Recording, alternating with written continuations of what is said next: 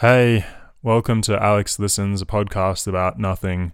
Um, I have I have no friends, uh, and and I make this podcast as an excuse to um, use my voice because otherwise I have no one to communicate to. Um, that that may or may not be true. Uh, but hey, welcome. Um, this is actually a podcast about um, philosophy, maybe, um, and a few other things. Identity, I'm not sure.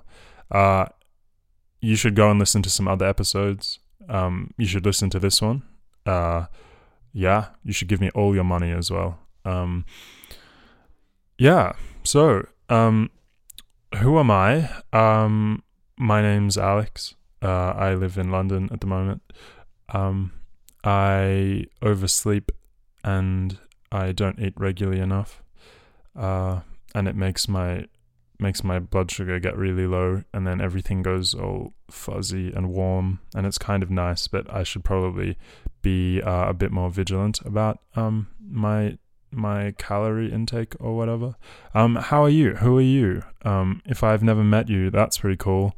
If i have that's also pretty cool and maybe we're friends. Um, if you want to be my friend, um, you should send me a message or something. You can contact me on Instagram um, at Alex Listens. You know, pick up your phone, whatever. Send me a message. Do people even listen to these introductions? Maybe I should just put like a timestamp thing so people can skip the bullshit. Um, my mum really hates the introductions. I think it's really funny. Um, I think it's funny that she hates them um, because I don't really know why. Like, I'm her son. Um, maybe I should be really alarmed, um, but I, I guess I'm not. Uh, yeah, um, yeah, you should please please get in contact with me. Some people have. It's becoming more and more regular. That's really great. Uh, you should you should contact me um, on Instagram or via email. My email is contact at aleks.co, and that's Aleks spelled A L E K S. Um, if you don't know that by now, I don't I don't know what to tell you about anything ever. Um, I'm sorry. Uh, yeah. So if if you enjoy the podcast, you should consider supporting it because I will never, ever, ever have ads on this podcast. Um, I'm not that uh, narcissistic, and uh, I don't want to um, tarnish and spoil your earbuds. Ear drums, ears. I don't want to spoil your ears with um, some rubbish about some product that you really don't need. Um, but I rely on I rely on your support. Um, and I rely on your potential for support. So I really enjoy making this podcast, but obviously, uh, like this world is as it is at the moment is a place where um, one thing that we can do is support projects and creative things that we like. So if you like the podcast, please support it somehow. Um, you can do so via Patreon. Um, I'll put a link in the bio for this episode. Patreon's really cool. It allows you to become uh, kind of a regular supporter of the podcast. So I guess you pledge an amount, and then every episode I release that will go towards um, the podcast. Like, I don't know, I have expenses, whatever, audio equipment, re- um, time, research, venue stuff. Yeah. Um, what else? Oh yeah, you can support via PayPal, but fuck PayPal. Um, no, PayPal's fine. Uh, all of this is on my website, www.aleks.co. Aleks, obviously A L E K S. Um, yeah, there's a contribute tab. Click on that. I don't know, whatever. I don't really feel comfortable plugging myself, but I guess that's what like that's what people do.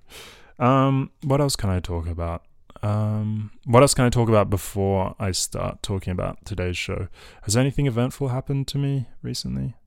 Um, Oh, I I haven't seen uh, Parasite yet.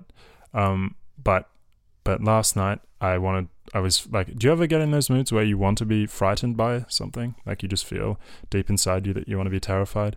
I felt that, and I I asked the people around me in my house whether any of them knew any ghost stories, and none of them did. So if you know any ghost stories, um, like or have any links to cool ones, like send them to me, please. Um, and then when I'm in those moods, when I want to be terrified, I can I can look at them. Um, yeah. Uh, otherwise, um, I guess all I can tell you is that uh, maybe you're a cool person and maybe you should sleep uh, regularly. Um, I listened to this. Uh, there's this guy Lex Fridman. Uh, he's pretty robotic sounding. Um, uh, Joe Rogan interviewed him. Um, the weird thing about Joe Rogan's podcast is that like he gets cool guests like Bernie Sanders and um, uh, yeah, uh, maybe maybe maybe Bernie Sanders is the only cool guest um, that Joe Rogan's had. Um, and yeah, he interviewed this guy Lex Fridman about AI and stuff. Anyway, um, Lex uh, Lex has his own podcast, and I was listening to him and Elon Musk talk. And Elon Musk is like super weird, obviously, um, but he like Lex and him both like don't sleep very much, and like I'm uh, I think sleep is really good, and so Lex, if you're out there, we should have a conversation about sleep. Elon, if you're out there, we should talk about sleep because um, I think my preference is to be unconscious. Um, I've actually said that like for like four years now, and I'm not sure whether it's actually what I believe, but I think I find the everyday world really overwhelming, and I kind of like the break of sleep, and I can't imagine being awake for like two days working on tech stuff. But maybe that's why I'm not in tech, um, and it's probably why I'm not in tech. Um, but anyway, this actually isn't irrelevant because in today's episode, I interviewed the head of the philosophy department at King's College London. Her name is Maria Alvarez. Um, her area of specialty is uh, the philosophy of action. And what does that mean? That means like, um, uh, like how how do we think about ourselves as conscious agents? How do we think about ourselves as things that interact with the world? Um, as in, I do something, it changes the world, and the world changes me. Like, how are we supposed to think about all of this kind of stuff? And before, when I was talking about um, sleep and and being overwhelmed by things, we actually spoke a lot about this because uh, obviously there are varying degrees to which all of us are impacted by our surroundings. Um, some people maybe more than others, maybe some not at all. Like the stra- the protagonist from Camus' The Stranger, and every time I, I mention that book, um, I guess it's becoming more and more clear that I am just uh, a philosophical um, sad boy, um, soft boy, soft boy, sad boy as well. You know that Instagram page, Beam Me Up, Soft Boy? Maybe I should interview them. That would be cool. Um, uh, yeah. Anyway, I spoke with uh, Maria Alvarez, and we spoke about her, her. What we spoke about what it's like being the head of like one of the best philosophy departments in the world. Um, and and I asked her whether her philosophy influences the way she kind of navigates her role. And then we spoke about we spoke about race as well, and we spoke about kind of what it means for someone to be racist and how them as agents, how um, their experience has probably informed the way they think about race and that kind of stuff. Um, yeah, so it's a really it's a really cool interview. Um, and I'm really grateful for Maria having made the time because, um, yeah, like I I'm kind of uh, really flattered by all of these people agreeing to talk to me because like I'm like this student with like with no job, like no like like no full time job like them, um, and they have full time jobs and like they manage like faculties and like still have time to like talk on a podcast and I don't even have time to like wake up um, yeah. Anyway, uh, enjoy the episode. It's really cool. Um, support the podcast, please. One thing you can do is like leave a review on iTunes or something if you don't want to like invest financially in me. If you don't care about me at all, um, please like go on iTunes, Alex listens, whatever, leave a review. Um, or get in contact with me and just say hi. I like the podcast because and and if there's if there are any people that who you want me to talk to, um, send them my way. If you have any cool contacts or whatever, send them my way because I'm always looking for new people to talk to and interview and new things to think about. Um, anyway, uh, it's been nine minutes and 41 seconds. Um, sorry, mum, for making the introduction too long. Uh, I love you all. Goodbye. Oh, well, not bye, but enjoy the interview. Bye.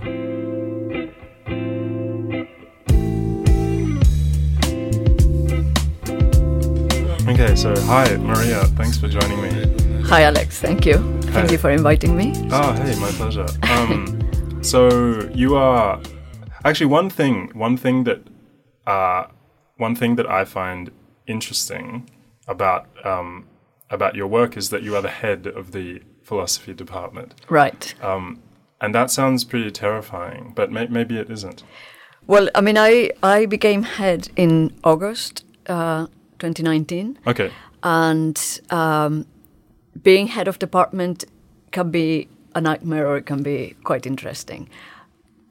It depends a lot on what the department is like, how cohesive it is. I mean, there is a lot of administrative work, and that means you have less time to do research, and indeed, you tend to do less teaching. Um, but there is a lot about it that is very interesting because you are uh, working very closely with your colleagues to make sure everything runs smoothly and also trying to help them to, to do the things they want to do, both in terms of teaching and research and so on.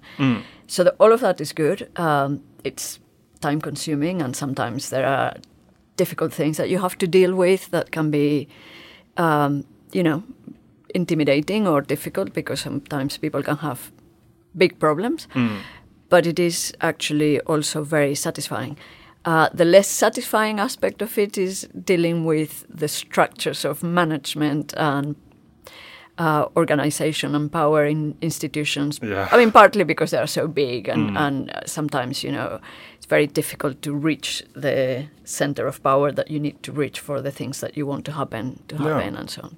But you know, my department is a very happy and cohesive department, and there is very good sense of uh, collegiality. People work together, and so that makes it really great. That's that's that's why it is actually quite nice to be head of department, given that it has to be done. Okay, and has it like because I, I guess your one of your main areas of interest is the philosophy of action, and um, I, I wonder whether your philosophy has influenced your like because I guess it's it's a position of like authority being the head of the department. Have you like had to have a think about like where what kind of acts you want to do, what kind of decisions you want to make? Um yeah, pro- I mean, maybe not in the sense that I um, rely a lot on my philosophical training. I think a part of it is common sense, but I, Okay. I, I think one thing you do have to think about is when you need to intervene uh, to encourage things to go in one direction, when you don't need to intervene and you can just allow things to go the way they've been going. So sometimes um, things are running very smoothly, but you may think it's time to improve. Some sometimes there may be things that are not going so well, and some.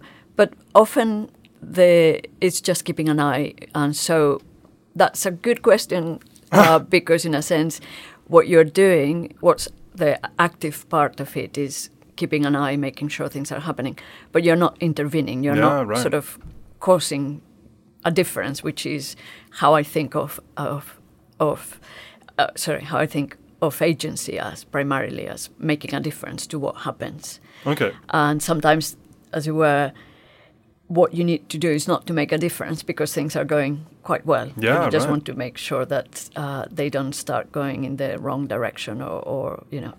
So that, that you're right. There is quite quite a bit of Of- the yeah. distinction between acting and uh, not acting, allowing, enabling, omitting to do all of those things, and also seeing what people are doing and not doing when you need to remind them that they need to do things. Or Yeah, right. Well, that'd be a pretty convenient um, time to move into your actual philosophy. Um, so, like, yeah, you've mentioned a number of things, uh, like action, inaction, being an agent. Um, where where do you think would be a convenient place to begin? Um, so maybe you know, I think when people are interested in what we call the philosophy of action or the nature of agency, um, it's it's a topic that has many dimensions and links in with many different other areas of philosophy.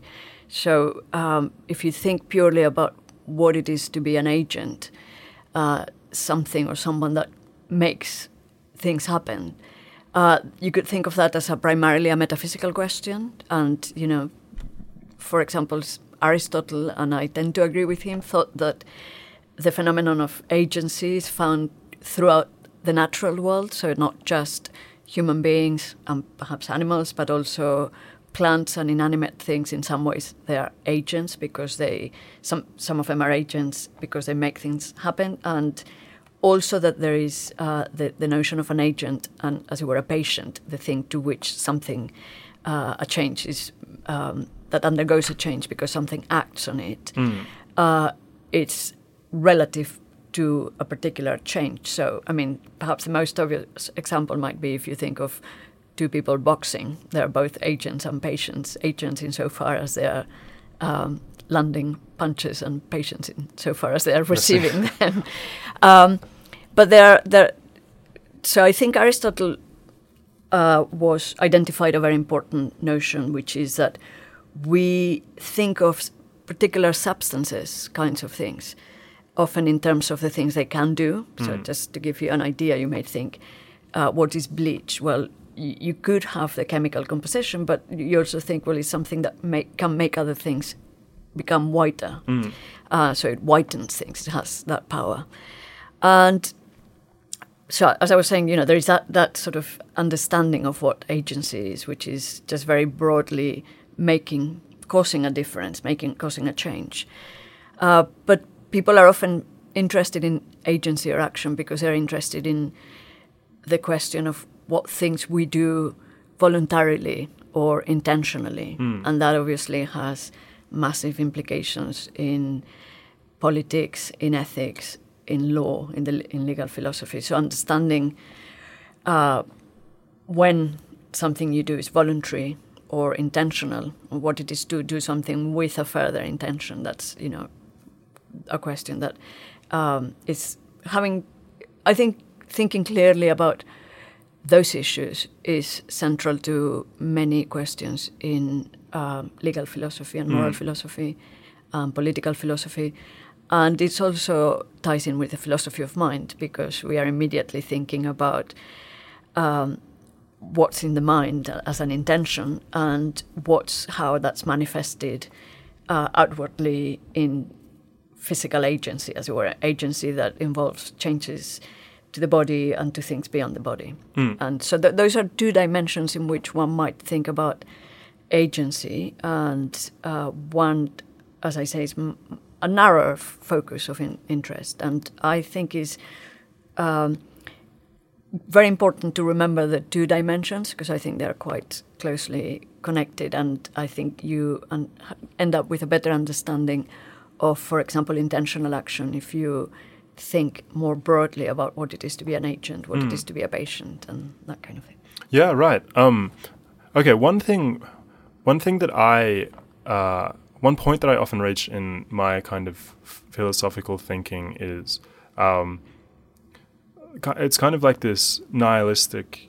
Uh, I see. Yeah, I seem. I seem to s- to get like I, I think Mm. about. So like when I think about agency, I'm very interested by the idea that I can be this thing which has an impact on the world, but I guess also I am impacted by the world and formed Right. by the world. So there's Yeah. this like strange reciprocal relationship that um, will configure me Mhm. and I will configure the world in some Mhm. respect. But um, one one question that I so like I, I have an interest in philosophy of mind, Mhm. um, and I recently spent a lot of time reading about the problem of other minds. Mhm. Um, you know, like how how can we know that other minds exist?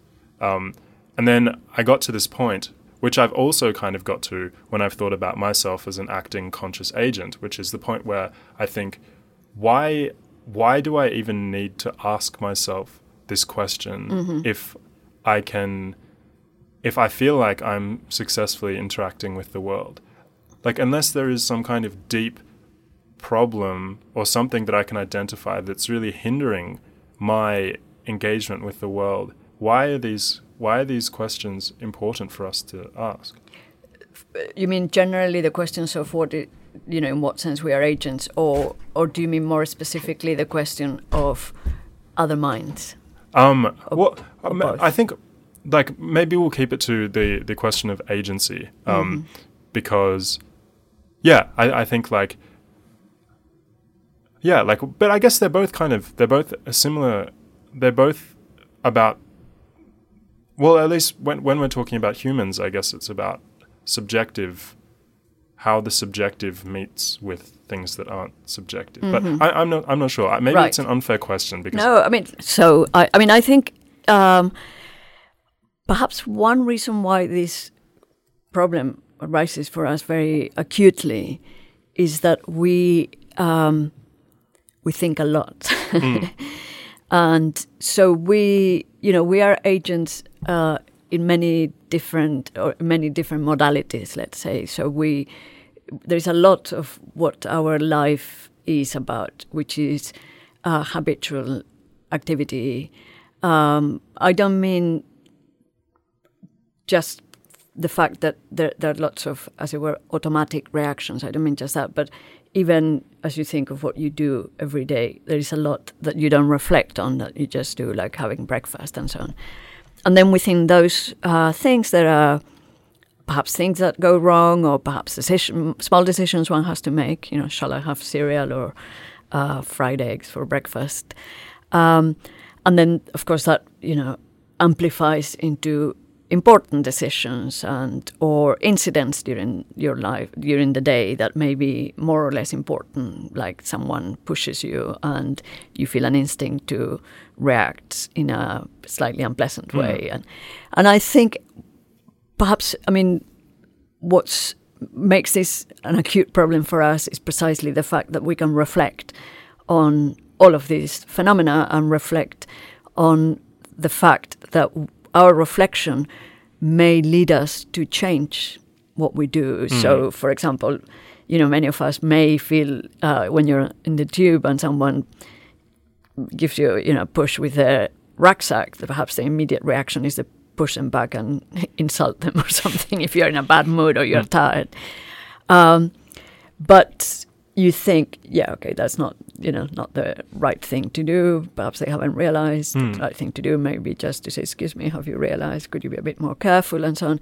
So we we have this rational capacity to reflect on what we, as it were, as a matter of fact, do or could do, and to assess it and, Mm. and, and assess whether, you know, relative to a variety of um, criteria, some of which may be ethical, some of which may be pragmatic or, you know, um, or to do with uh, prudential, with our well being. You know, I would eat all of these, but perhaps it's not such a good idea and so on. And I think that's where you begin to get questions about, well, how much am I in control of what I do? And how much am I simply reacting to a number of factors, which may be um, biological or physiological, genetic, sociological, political, ideological, and so on. And those are very different levels of influence that we become aware are real factors that they don't perhaps fully determine what they do. They some of them fully determine what we can do. So you know, I started saying that we are agents with certain powers, but Mm. uh, perhaps we know that no human being can do certain things like jump higher than five meters. Or, Mm. I mean, that is already nobody. um, but also that maybe I particularly cannot uh, jump no matter how much I train. That I wouldn't be able to jump as high as the best athletes because I don't have it perhaps in my physique to do that. Um, so we begin to know to realize that there are limitations in our nature or in our particular makeup, and then other limitations which are not like that, but are more to do with um, habits or views, values, and so on. And those are more apparently changeable because you could reflect on them and realize that what's been guiding you is not so great, and so on. But there is also, of course, limitations even within that that you may either want to change those things but find it quite challenging because they require a lot of willpower or concentration and dedication and you know your the demands on your time to do other things or because you feel powerless uh, in the face of the forces that surround you and are influencing you to do things. And that i guess is something that many of us are very aware of because it when we think about uh, the giants of you know uh, digital media of, of the great companies, and we begin to realize what kind of power they could, perhaps they do already have over us, Mm. and what kind of power they could have, and how we can fight them, fight that individually and generically. That that's really very kind of um, rambling answer. No, no, no. Actually, I think I think you did answer my question because um, I think, yeah, at at the core of my question was an internal struggle that I didn't really articulate, which was um, the struggle between knowing that I exist and then knowing that there are different ways that I can exist. And I mm-hmm. think like I think that it's really foolish not to think about questions of action and morality and what is valuable and should we be allowing these big tech companies to influence our decision making. Mm-hmm. Because at the end of the day all of all of those things like the things that come that uh, that inform our existence morality ethics whatever um, our psychology like if if you're not if you're not if you're not asking yourself what it means for you to be an agent or what it means for you to be something that is informed by those things, then I guess you're kind of neglecting right. what it means Right. to be at all. Yes, I mean that. I think that does raise a very interesting question, which is, um, so we, we when we started talking, I said, you know, being an agent is making a difference, and when you ask me about being head of department, I said often the difference is, uh, or the interesting, difficult question sometimes is when to intervene and when not to intervene.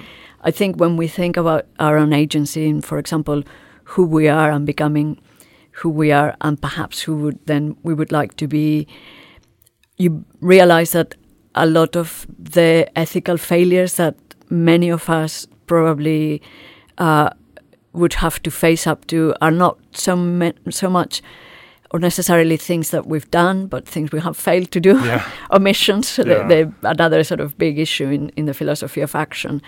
You know, an omission is a not doing something, perhaps that in some sense you ought to do, in some sense of ought, whether it's um, moral or not. And of course, one area where we have a kind of agency is the capacity to reflect, as you were saying, on who you are or the kind of agent you are. And the failure to reflect means that perhaps uh, you will become, it, it'll be much harder for you to, to have the kind of control. I mean, you know, our control is very limited. We have to accept that. But it's not absolutely nothing. Mm. Th- There is, in fact, it's limited, but it's also quite substantial. And that's quite an interesting thought. And I think uh, part of you know the beginning of, of that control is the capacity to reflect Mm. on on those things, the capacity to accept that all of us are all the time hugely influenced, not just by the big tech companies, but by each other, fashions. You know, we do conform in all sorts of ways.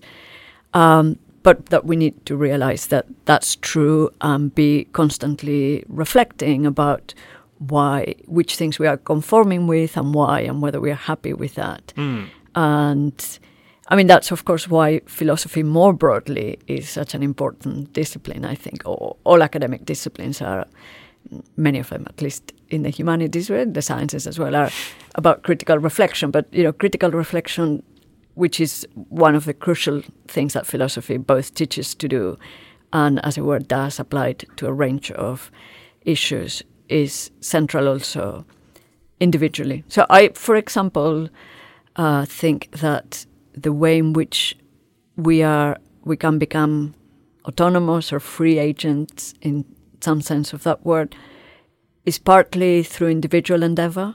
So I do I'm partly through group endeavor, social, Okay. political. So I'm, I, I think people often tend to go to think, oh, it's either one or the other. It's all you and what you do for yourself, Mhm. or no, the individual is powerless, and it's only through political action or social social political action. I think both are hugely important because Mm. I think the kind of person you are, your character, and so on, a lot of it is given to you, but I think you can do something at least to become aware of what you're like and accept it and try to change it or at least ameliorate its Mm. effects. but also I think uh, it's important to realize that we are social creatures and that we cannot make big changes, most of us, without um, a group. a group. Yeah. Exactly. Yeah. Yeah, um, th- I, I'd like I'd like to talk about that. Um, I think that's a really interesting, uh, because yeah, I, like that's a that's something that I have, I I've thought about. Like, uh, I'm I guess I'm quite an introverted person, so Mhm. like my preference is, um, to be alone most of the time. Right. Um, and I've realized that there's only so much kind of introspection and so much self. Richness. or- Yeah. that there Yeah. is there. To, Yeah, that there's actually to like- explore. yeah, yeah. And like, what's interesting is that a lot of the insights that I get into myself are only brought about by being around right. others. Yes. And so there's like, yeah, this like awful conflict that I feel where like I, I get, I'm socially exhausted, but then I'm like, look, I've spent like oh. the past 23 years alone. Like, like I can't, I can't keep. So, wh- why do you think you are um, so? Wh- why do you like to be on your own? Is that a bit? Is that how you would describe it? That Um, I guess like it might be a bit like maybe maybe I kind of oversold how uh, how alone I am, but I guess um, I'm an only child, Mm-hmm. um, and fortunately, my mum was very thoughtful during my upbringing right? and made sure that I was constantly doing things. Mhm. So I don't think I spent much time alone as a right. until I was like maybe 18. So, do you mean doing things with other? Yeah, do, Yeah, like always, yeah, yeah. like after school. yeah. Like I had to play sport, I had to do instruments, whatever. Um, but into like to answer the question of why I, why my preference now is kind of like yeah, I guess like it's it's strange. Like a lot of my friends really like going out to bars and stuff and being around crowds, and like I really I actively avoid Mhm. situations like Mhm. that.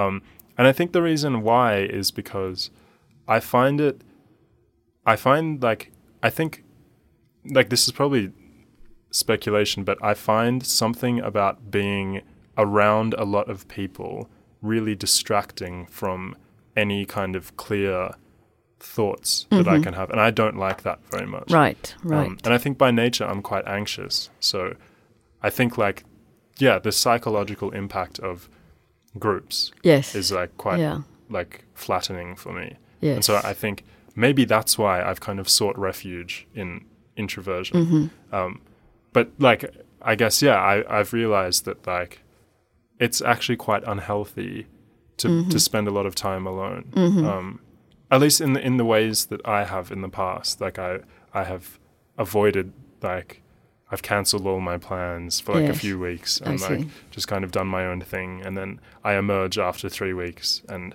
I've kind of lost like so like seriously like uh, it's a cliche that phrase but like I've actually lost touch with like w- what it what it's like to be an agent in a world that isn't just in my Just head. in your head. Yeah, Yeah. I mean, I, I think you're right. As I said earlier, I think the capacity to reflect, which is so central to the dimensions of agency that uh, perhaps give us a, ses- a sense of control or Mm. autonomy or freedom, it's also a source of anguish and angst and um, fear, frustration, uh, sort of all sorts of po- potentially negative uh, thoughts because maybe we feel a kind of vertigo. I mean, Mm. so it gives you a certain power, but it also uh, is scary. Um, perhaps it can be different for different people. From the, for different people, Mm. maybe you look in and you don't see very much. You don't like very much what you Yeah, see yeah,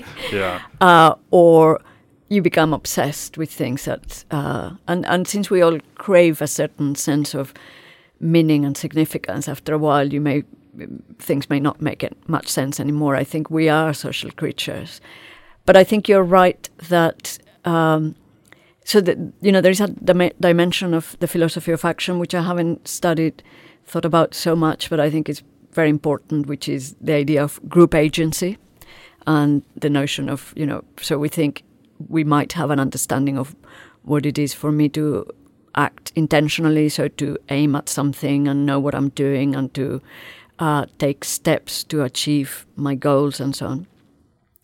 But of course, we do a lot of things as groups, so we, we achieve many tasks only as groups in, in all sorts of uh, ways. And I think uh, so that the idea of what it is for a group to have a, an intention, for example, or, mm. or, to or to believe something is, is philosophically interesting and problematic, uh, because it's not just, as it were, um, the addition of many individuals having the intention. Perhaps sometimes you don't need any particular individual to have the, mm. the intention that the group, as it were, needs to have. So you know, understanding how that um, is possible or how it's realized is, is quite interesting. Uh, but I think, of, as I was saying, you know, the, the sense of power that a group can give you is also goes a little bit with uh, losing some of the control, and that is has tremendous dangers, of course, when people uh, do things in groups that they would not dream of even thinking about doing uh, individually, because uh, there are things which they abhor, you know, they find appalling and abhorrent. And I was thinking when you said being in a group sometimes makes you lose the sense of of uh, perhaps the detail, and it all becomes confusing, and perhaps you don't. I was thinking maybe you feel you're not in control of, uh, and I, I guess I think many of us feel that we need some moments when we let go a little bit of mm. this uh, self control, and, and it's fine to be in a group and to have fun at a slightly superficial level without reflecting, maybe dancing, maybe laughing, you know. Um, but it is true that if you move primarily at that level all the time, then you are losing touch with yeah, who yeah, you yeah. are, and and as I said, you maybe end up doing things that even if you don't think are wrong, perhaps you after a while think I'm just wasting my time. What am I doing? I'm not. Mm. So it's it's a real balance for us to find um, a real sort of difficult um, task to find the balance between being who we want to be and, and focusing on ourselves and working on ourselves mm. to to to uh, examine who we are and so on, and at the same time being cooperative, being part of a group, and feeling that we're not alone. Mm. That also we have people we love and care about, and we are acting for them, mm. and so on. So yes, you know the challenges are immense, and yeah.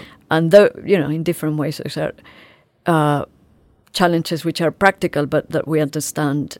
I think better by thinking philosophically about them in philosophy of action, as I said, in politics, um, in uh, philosophy of mind, and mm. so on.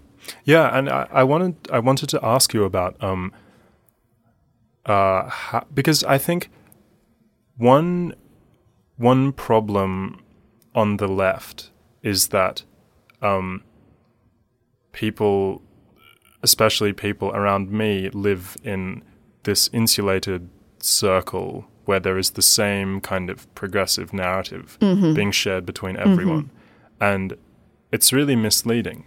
I was nearly certain that Corbyn was going to win the election. Really? Well, like that's I, amazing. I, I know. I, I, was just surrounded by so many. Oh, oh, sorry, the lights sometimes. Um, that's fine, thanks. Um, yeah, I was surrounded by so many people who were so helpful. I live in East London, uh-huh. um, in like a warehouse with artists. So I guess um, it doesn't feel yeah, and like everyone in my neighborhood are these kind of progressive types who are interested in mm-hmm kind of you know, socialist politics or whatever. Um, but I don't think there was very much engagement with uh, like the world outside. Beyond of, those. Yeah, beyond. Yeah. So like I would walk down the street and I'd be like, ah, like Extinction Rebellion. Yeah, like like everyone's vegan. This is great. Um, and then I'd like return home and go and sit in my room and like I'd think about what kind of world I wanted to create based on like you know conversations I'd had and and whatever. But I'd realized that um, I hadn't really, I hadn't really engaged, especially in conversation mm-hmm. with competing ideologies. Mm-hmm. Um, and even on this podcast, it's like, like, I, yeah, I guess I'm, I'm, I'm hesitant to kind of, you know, interview someone with. I guess I interviewed Peter Singer, who uh-huh. has extremely inflammatory views about um, disability and stuff mm-hmm. that like mm-hmm. you know his uh, I guess most most of his politics are very progressive, but I didn't want to talk to him about that kind Mhm. of stuff. So there's like this, yeah. But in terms So you mean you're trying to keep off politics, or you're just uh, no, no, I'm not trying to keep off politics Uh huh. because, but I'm trying to keep off. Well, I'm not. I'm not trying to, but I just haven't really engaged too much with like conservatism. I haven't. Right. I haven't like invited anyone who I think is going to, you know, who's yeah going to say like, you know, we need to ban immigration. Although Peter Singer said something recently in Australia, Right. he was like, not all asylum seekers belong here. But I interviewed him two years ago before he said that, so hopefully I can. I don't know. He's pretty Right. old. Hopefully he'll still be around. But um, for another conversation. But yeah, I think the the I've kind of gone off on a few different tangents, but I think the main point I want to make is that um, I, at least in my head, the line between individual, group, society, whatever, like as you get more and more macro, Mm-hmm. the lines seem to become well i don't know if the lines are ever clear like i Mhm. don't know how much of an agent how much yeah i don't know how much aid i don't know how much Agency agency i actually have, have, yes. and like i don't know as a group how much agency the group has so Yes. No, I think that's a, a very interesting and difficult question. I mean, I was Mm. thinking to go back to something you said initially, linking it to something I said, that um, you said it, it is a problem of the left that perhaps people tend to mix, let's say, with like-minded people, and and so they hear the same ideas and they keep being reinforced. Of course, that's true of also of the right. Of the right, it's true of every, most people who have strong political views. Mm. Um, and then there are, there are two groups, you might say, two other groups. One is perhaps people um, who are more on the one hand and on the other hand. Mm. I think I would put myself more in that group. Mhm. Um, I think I heard someone saying that Isaiah Berlin described himself as, I can't remember the exact word, but it was so- so- something of radically centrist or something like that, which I thought that's quite nice. It's, it wasn't that phrase, but some, that, that was the idea. Um, and uh, extreme center, I think that, that's, that's what he said. Um, so there is, you know, that way of thinking. And then, of course, you know, I was saying the importance of reflection and so on. But then there may be a lot of people that you and I don't mix with, and because they don't move in these academic or intelligentsia so-called circles, um, who perhaps find, you know, I mean, everybody, of course, does some reflection, but perhaps, you know, either because their lives are so difficult and, in practical terms that they, you know, barely have time to do anything that, other than work really hard and, and to earn what they need Mm. to.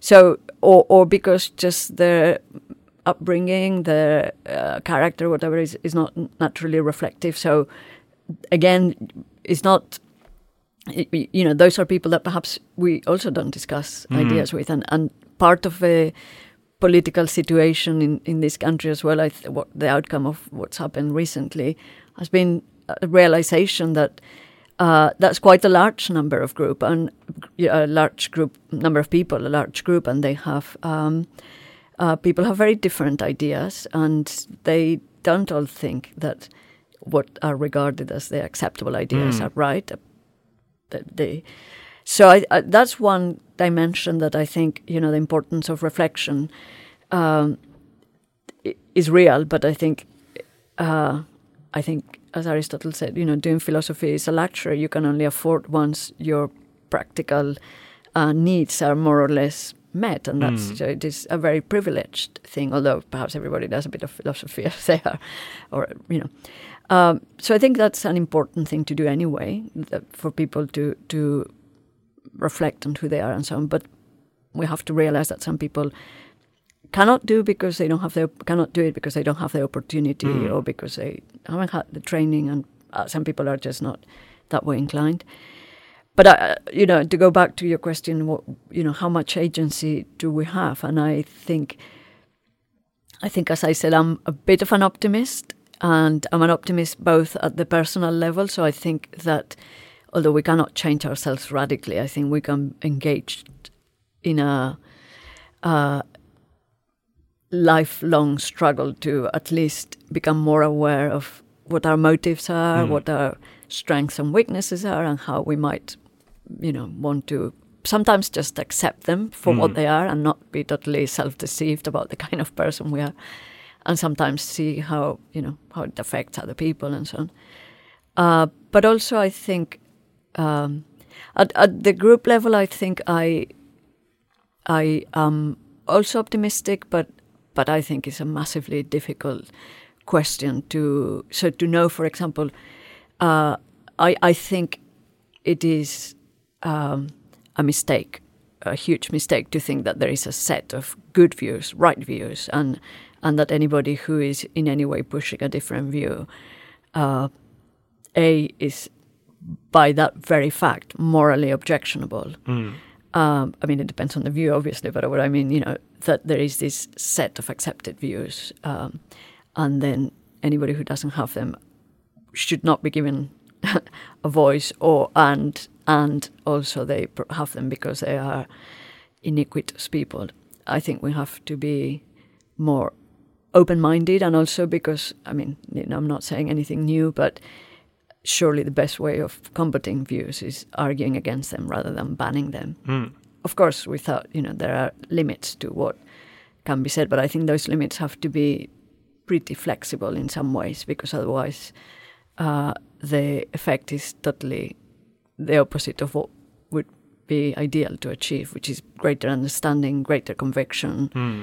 um, greater dialogue with people who, and accepting that people are going to have different views because maybe partly because, you know, in human life there is a huge variety of values that people can pursue and there is no ranking between them and people have different preferences and we have to be Mm. quite tolerant.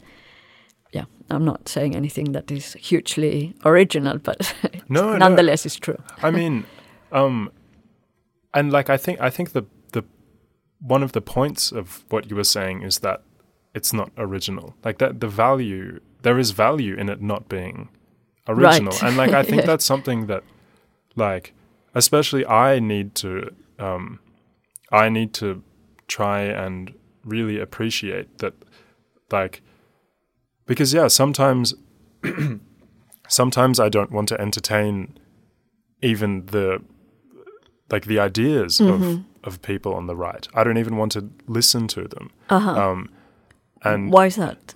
well, I think I think there comes a point where I find I think over the years I've become more and more sensitive to what I think is hateful.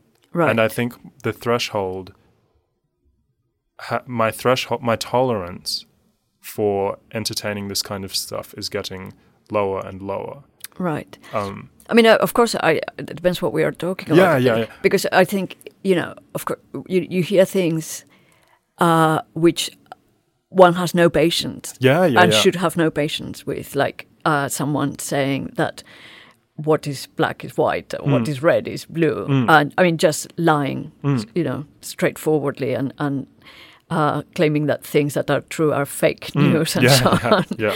Don't need to name any names. Mm. And those things are, you know, one loses patience with Yeah. even hearing those. But tho- those are not views. Those are just, as it were, pronouncements, political moves, which are totally objectionable. I think it's different if you think about people who perhaps, you know, I think, you know, what it what it means to be in the right and the left is also now so difficult to. Um, but if if you think that there are some people who think, look, um, the way society works best is that is, is if we give people a sense of responsibility for their own actions and so on, and that's not mm, you know promoted best promoted by having very comfortable, uh, very generous welfare Mm. provisions. Now, I think that's a political view. I don't think that's in itself objectionable, Mm, mm. and I think um, that's the kind of thing that one should debate Yeah. and discuss. Um, so I think that's different from either what I said earlier or insulting people Yeah. and and you know and classifying people uh, as uh, being of a certain um, you know be- being criminals of a certain type because they belong to a particular ethnic group or nationality and so on. That doesn't even need to be saying that Mm. with those views.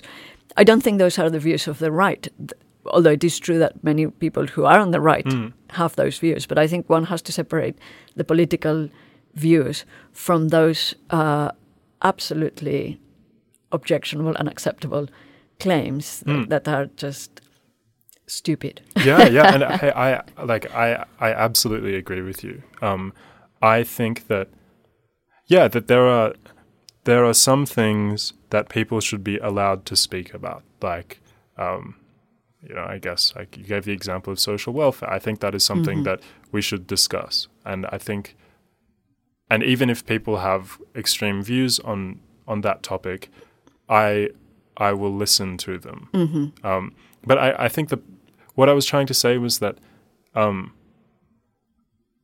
like my dad comes from Algeria. hmm Um, his family are Muslim. He's he's no longer a Muslim.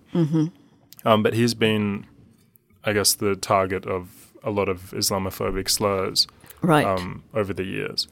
Um, and so I've become very. I, I haven't been racialized as much as he has, Mhm. but I've become very sensitive to that through him. right. And so when I hear things about race, hmm I guess my tolerance. It's funny that I'm using the word tolerance. Yeah, Um, well, no, I mean that is of course uh, an issue about uh, precisely the left. What you know, what should we tolerate? Yeah, I mean, I, I did. I, I mean, I, I guess uh, there is. I, I don't want to in any way disagree with you. I think if you are talking one to one to someone that you think is worth discussing, i.e., someone to, who is willing to engage in discussion, even perhaps those things you might say, well, you know, what's your evidence for that? Do you actually know anybody of this group that you're talking about? Um, um, you know, who knows? Maybe you might be able to make some progress they, to understand why they think that and, and so on. And perhaps they might. I, I mean, you know, one thing that is is true when you know philosophers are very argumentative, and uh, when we give papers or when we have seminars, uh, sometimes people from other disciplines say, you know, all you do is tell other people that they are wrong and why, and and so on. It's it's all very destructive, and I think, well, partly in the profession, people ha- have become aware that perhaps there are more positive ways of doing that. But it's still true that we are trying to test arguments and press them and push Mm. them and so on. And that's and uh, but one thing, I mean, the reason why I'm, I mention this is that um, it is true probably that you don't convince anybody in a discussion like that. But it's also true that people go away and think about it and so on. And gradually, maybe they change their minds yeah, or yeah. they nuance their views. So I think even very objectionable views, one might find the right forum for engaging in Mm. discussion. I mean, that's different from giving them, uh, you know, views that are uh, offensive in ways that perhaps are not. Um, I, I don't like to say offensive because since everything is, you know, we've reached this state where this has become such a loaded word. But, you know, I think what I'm trying to say is that there may be uh, forums or situations where even discussion with those people may be fruitful, uh, which is different from saying that we should uh, give them a megaphone and let them speak to a group or you know give a lecture to Yeah, our students yeah. or whatever. But you know, debates and so on. I, th- I Mm. think that's more constructive than. Um, but of course, what you're talking about is a slightly different thing, which is to to be at the receiving end of insults or, or attitudes which are dismissive. I mean, and which are undermining of people's agency because Yeah. they are exactly saying this is what this is what you can do and no more and and this is or this is what you do this Mm. uh, and it may just be false or it may be distorted or it may be uh, that yes that is what you do but the reasons why are nothing to do with your choices Mm.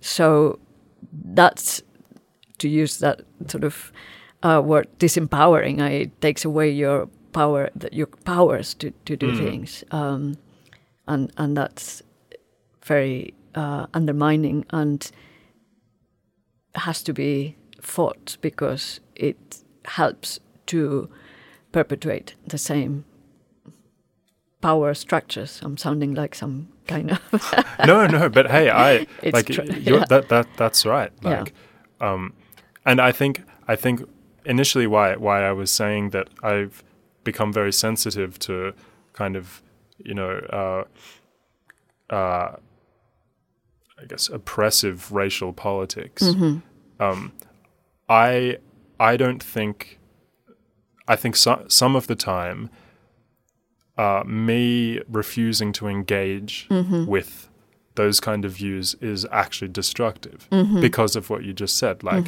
what needs what if we are to make okay? So this is something else that we we can talk about, like in terms of moral progress, like what constitutes moral progress. But if we are to make progress in terms of building a kind of society where everyone's agency is respected and valued and um, people are able to freely exercise so long as it's reasonable. so long as it's, so long as it's reasonable. Um, but you know, in a society where people aren't racially profiled, where Mm-hmm. you know there isn't sexism, where um, yeah, if we are, if that if that is something that we want to work towards, um, I think it's problematic to do what I do when Mm-hmm. I hear any kind of slightly. Oh well, not not all the time, but if yeah, I guess like I had I had a conversation. I interviewed one of my housemates, and um, he's someone I care very much about. And he went on this long kind of tirade about uh, colonialism. Right. And he's like, he's a white English man, and I had just told him a kind of personal anecdote about, um, you know, how I when I go to France, I feel out of place, Right. and I feel, um, you know, rejected when I kind of announce my Algerian heritage or something. Right. And so there was just kind of this mismatch between like my personal anecdote and then him going on this long like, and so like, but he was attacking colonialism or defending it? Uh, Or just saying uh, it's, it's misunderstood, it's not as yeah, as it like was? yeah, I, I just I didn't think that like it was very upsetting for me, and Uh-huh. we actually had the rest of the interview. We like we stopped the interview and then we had another conversation Right. Mm-hmm. about what went wrong and like why I felt that way. And I think that, that that's one of the few times where I've actually done something like that. Where Mm-hmm. and like he he's like he's my housemate. I care about him a lot, and Mm-hmm. um, yeah, like even in that situation, it's hard to kind of engage with. Um, it's hard to engage with like narratives that you feel have that you feel stifle your agency. Maybe if, if we're looking at things in terms of agency, um, yeah, and and it's hard. To, yeah, and I think that's something that I want to work on. I want to feel. I don't want to feel like the only thing I can do is, like, pretend. Shut out. Yeah, sh- shut down and Yeah. like refuse Yeah. to communicate. But, yes. Um, I mean, I suppose um, often the question is why are people coming up with those views? Where where do they come from? Um, sometimes, perhaps, is a fear that things are changing very quickly and that you don't quite see where things that you value or that you think are part of your identity where they're going to fit in this quickly changing sort of uh, scenario where you know you, you were quite clear about what the role of someone that perhaps you hadn't even thought about but suddenly is being uh, defined for you and is not very attractive picture and also it's being slightly challenged and, and perhaps radically changed. Um, there is a fear sometimes there may be a sense that, there is some injustice in some of the criticisms, which may not be quite true, but it's difficult to accept. Uh, I think a very interesting question, which um, again I haven't worked on, and it's not really, uh, but it's the acceptance of um, guilt or blame for what people of your own group, whatever your own group, nationality or race or uh, gender, uh, have done in the past, and and it's just uncomfortable to accept that and and to know how to react, and of course linked to that. You know, what kind of um, compensation of, of, in whatever form that uh, demands. So perhaps that's part of the reason um, why people sometimes, you know, um, or the perception that someone else is getting a lot of privilege now, and uh, so I mean I don't know what your view is about why, because you know most people are not horrible. most people are like you and me, probably okayish, not great, not horrible either. Um, so why why do you think that the people that have the views that you think are so awful have those views? Um, I I think it's because um, there has been a lack of uh, there has been a lack of experience of the world that people on the other side right. tell them exists. Yeah. Um, so I think as an agent, one thing, as we've spoken about, one thing that informs one thing that informs us is our world, um, and what our world is, at least I believe, is the world that is around us, mm-hmm. pretty much immediately around us. Right. Um, immediately around, there's like a hierarchy of how how much different worlds impact us. There's a hierarchy of worlds which influence us as agents. So I think like maybe you you disagree, but I think the first the first I actually haven't thought about this too much in in these terms, but I guess like this is just me extrapolating from another belief. Um, but I think so. The question you asked me was, why did these people have these views? Mm-hmm. That, yeah, people who you otherwise think. Oh, I don't mean your housemate, who I'm sure is fine. I mean generally people mm. who you know, may think uh, per- perfectly nice people in some ways, but actually, but they, yeah, yeah, yeah. I think that, I think that they haven't. So, I think the the most important thing that influences you as an agent is your immediate surroundings and the people around you. Mm-hmm. So, family, friends.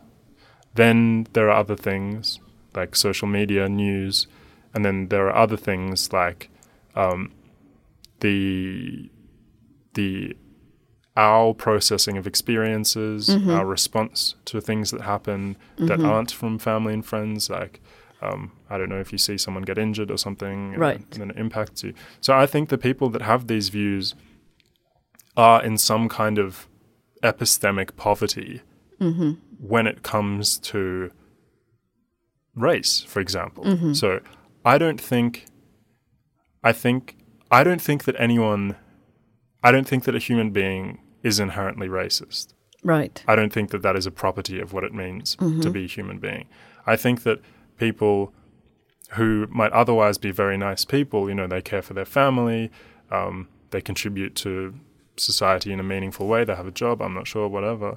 um, uh, but I think that, yeah, th- there has been some kind of uh, misaligned or um, some kind of lack of experience when it comes to those areas where they have the views that I don't like. Mm-hmm. Um, and then they could obviously say the same thing to me.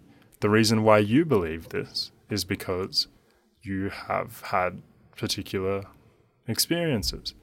Um, I mean, that must be true. That obviously, but, but, as as I was saying, I suppose the difference is uh, how resilient are those views to critical reflection. Yeah, yeah. Uh, which is what. Yeah. Yeah. exactly. Yeah, and um, that's why it's good to engage with the views because yeah. you need to press, put pressure on them, poke them, and see. Hopefully, they will collapse. But I mean, I was I'm wondering. I think you're right that perhaps human beings are not naturally racist, but you might think that we are instinctively um, inclined to protect our group. Yeah, yeah. Family, yeah. friends. I, I wouldn't dispute so that claim. Yeah. And I think, because I, I, think we talk about racism now much more loosely than. Uh, so I, sometimes when people say, you know, I don't like immigration, they may not actually be thinking of particular racial groups. Mm. That that may not be the issue for them. For them, the issue is perhaps socioeconomical, cultural, socioeconomical. So they don't want people from outside, whatever they look like, um, to come and, as I as I distort their culture or the opportunities, dilute the opportunities that there are, and so on. So that's maybe a kind of tribal Mm. instinct.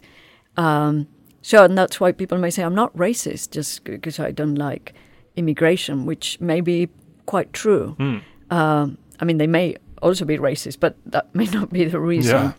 Um, so I think that's, I think that's again something that is uh, a difficult balance for us because I think it is right. I mean, I think I disagree with Peter Singer, who seems to think that it's not right to give preference to your loved ones and Mm. so on in certain respects. I think he's wrong about that. I think Mm. human life would, ha- as Bernard Williams, I think, said, would it just not be the kind of life that we recognize if, if that wasn't part, you know, sort of um, given in our lives. On the other hand, obviously, there is, you know, we are all human beings, and there are animals who are not human beings, but have also certain features, and, and we need to take all of those things in the other people and so on into account when we make our decisions, and that's a very difficult Mm. issue, I think. Um, I mean, not maybe not very difficult theoretically. You should respect everybody and so on, but when you translate it practically, that's harder. So I think you're right that we are not.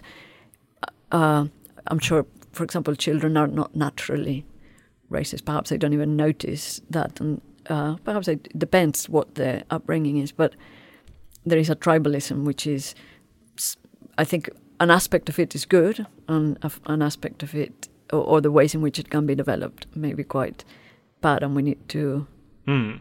be checking on it all the time. Yeah, and uh, uh, yeah, and one one thing that I've asked, like, probably every guest is some some variant of the same question.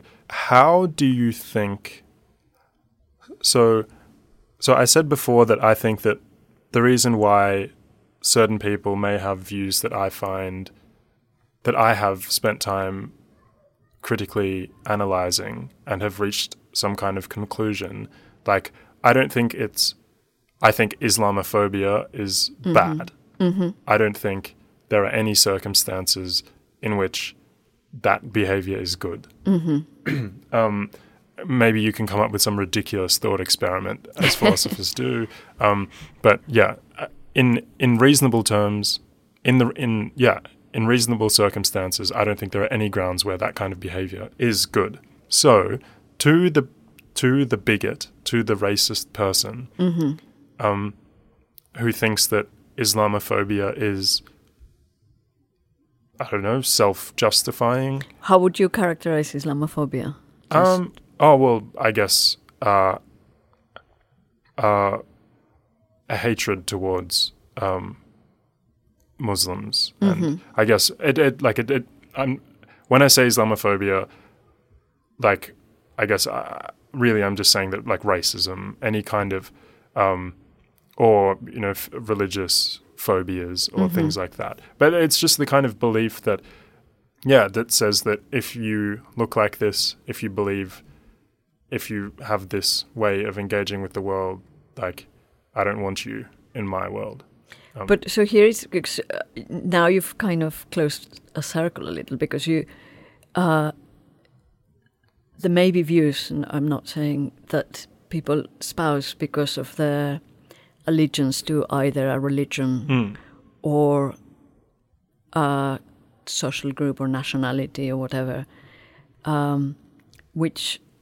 So I'm not saying that they do go with their religion or their being of that nation, but th- they have accrued, as it were, they've become attached to, Mm. to that. And um, so some people might think, you know, the view that women are inferior is part and parcel of a certain um, cultural view or religious views, or whatever. So would you not say that people I do want to, I don't want that view anywhere near me? You said earlier that that's what you- were doing. So are you, why is that different? Why is Islamophobia different too? Why, no, I'm, I'm trying to, to say, to, to, to see no, of course. Oh, why is one view less harmful than another? Is Uh, that or for me? Yes. Yeah. Yes, okay. So yeah. subjectively, Exactly. Why Yes. why do I allow? Why do I entertain some things and refuse to entertain others? Exactly. Yes. Um, I I think some issues feel closer to me, Mm-hmm. and I think um, I think I feel some kind of uh, I think I feel some kind of inclination to be protected from them. Right. Um, so I guess Islamophobia, I've, I'm not Muslim, um, but I feel close to it because my the entire side of my dad's family are, um, and many of them have suffered uh, as a result of, I guess, um, yeah, you know, there's uh, the Front National in France, um, Marine Le Pen. She, yeah, um, she isn't doing very nice things, but um, I guess I I feel more protective of that because it's closer to my world than than some other some other things. And so I think if I were to I actually haven't thought about this too much, like why that is something I care about, but I imagine it's because it's had a big You've experienced. yeah, it's it's, had a big yeah. it's and that that's I think like that's the that's a problem. Uh, I don't have I don't I'm not as I don't have as rich an understanding of the consequences of other problems because Mm-hmm. Other forms of uh, uh, discrimination. yeah, other forms of yeah, Yeah. Of, of anything because I haven't experienced them myself. I can think about them, I can see them, Yeah. but but I, yeah, maybe as an agent, I haven't like, but I, I'm not sure. Okay, so that's interesting. What I was asking you is slightly different. Okay. I, I I didn't express it clearly. Um, so if someone said to you, "Look, you you tell me that I shouldn't be prejudiced against Islam, but the reason why I don't like Islam is that I think they is the views are demeaning to women. Ah, okay. Let's say, Hmm. So- and that's why I don't like. I mean, of course, that's not um, not you know that's different from uh, going around abusing people Mm. because they are Muslims or whatever. Mm, but mm. they may say, you know, I object to that. Um, what do you think? That, that I was asking you. th- Yeah, that's, yeah, yeah. So, Okay. yeah. Okay, um, if, if that was the justification that someone gave, okay, uh, which indeed some people do give that justification, that sort of justification. Indeed, some people who are have been brought up as Muslims and have abandoned hmm. that position. What What's your Um, I, I guess, I don't, I don't think that um, the insights into Islam that I have seen through my family haven't. There hasn't been. Uh, I guess the the the women in my dad's side of the family are the leaders of the family. Right. There's this kind of strong matriarchy, and they have been much more successful than the men. right? Um, and yeah, I, okay. So to, I'm I'm going off off topic, but to answer your question, I don't think it's fair to reject a belief system as Right. complex Yes. as Islam or any other kind of Yeah. um, big religion on the grounds that there is there are a few things because I don't think that it's I don't So you think just think is, is, is mistaken, is false. Yeah, Yeah. yeah, so I, I, that's what what I was what we were talking about earlier. That sometimes the thing to say is, have you actually met any person? Yeah, have you actually talked to anybody? Uh, yes, you have seen on television some example of Mm, some extreme, but the extreme doesn't represent Hmm. uh, the the reality of the norm. Just as you know, some crazy uh, radical right wing person doesn't represent every person who No. has uh, views that are Mm. on the right. Let's say. So I, I agree with you Mm. that that's the the the right attitude to Mm. take to say, look, you're just deeply mistaken about yeah, it. Come and making have dinner with my family, exactly. yeah, and you'll see that. And yeah, I, I guess that's um, why. I mean, I, you know, I was thinking, going back to, to the original topic of having agency and, and the idea that part of what it is to be an agent is to make a difference, and what you're saying, uh, how people feel that they're being diminished by being stereotyped and Mm. being told that's what you do or that's what you think or that's your attitude when perhaps it isn't and, Mm. and people t- just don't know and you know there is we might think like two aspects uh, or or it's not quite two aspects but uh, if you want to change something in the world you know how much agency you have you need to do something. For example you need to say things or you need to um, do you know change move things. Uh, and sometimes the situation is such that you're saying something has absolutely no effect.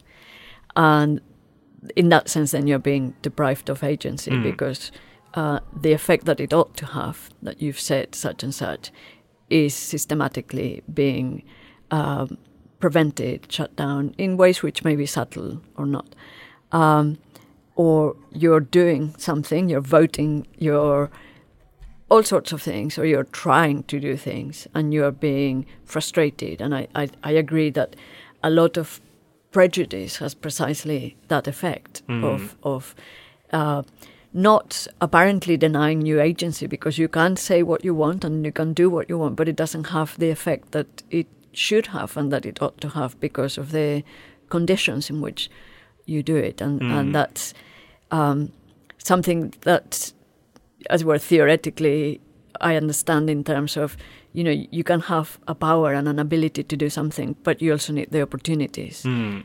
Without the opportunity, you cannot really exercise the power. And Yeah. those are co- sort of Aristotelian concepts uh, of you know power and opportunity. So we have when we have an ability or a power and the opportunity, then we can choose whether to exercise that power or not. That's part of the human capacity for choice. But without opportunities, then choices uh, been removed Mm. because you you just don't have. Uh, you still have the power, maybe in, in in the sense that you you have the ability to do those things, but you cannot really exercise it.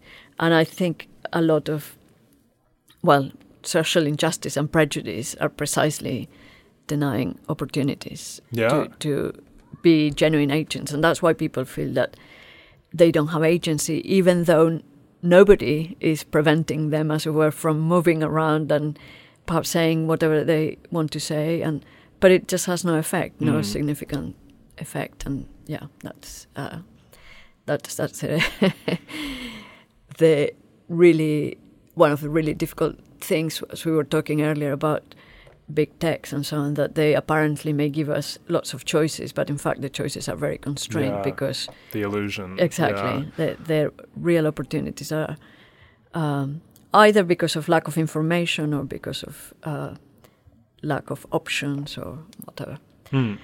um, we may have to start Yeah, Well- yeah. Well, hey, um, thank you, thank you very much. You've given me a lot of your time. So uh, I- well it's been very interesting talking to you I Hey, think you I've too. learned a lot and Oh, so have I. Thanks for thanks for making the time to talk. thank you Thank okay bye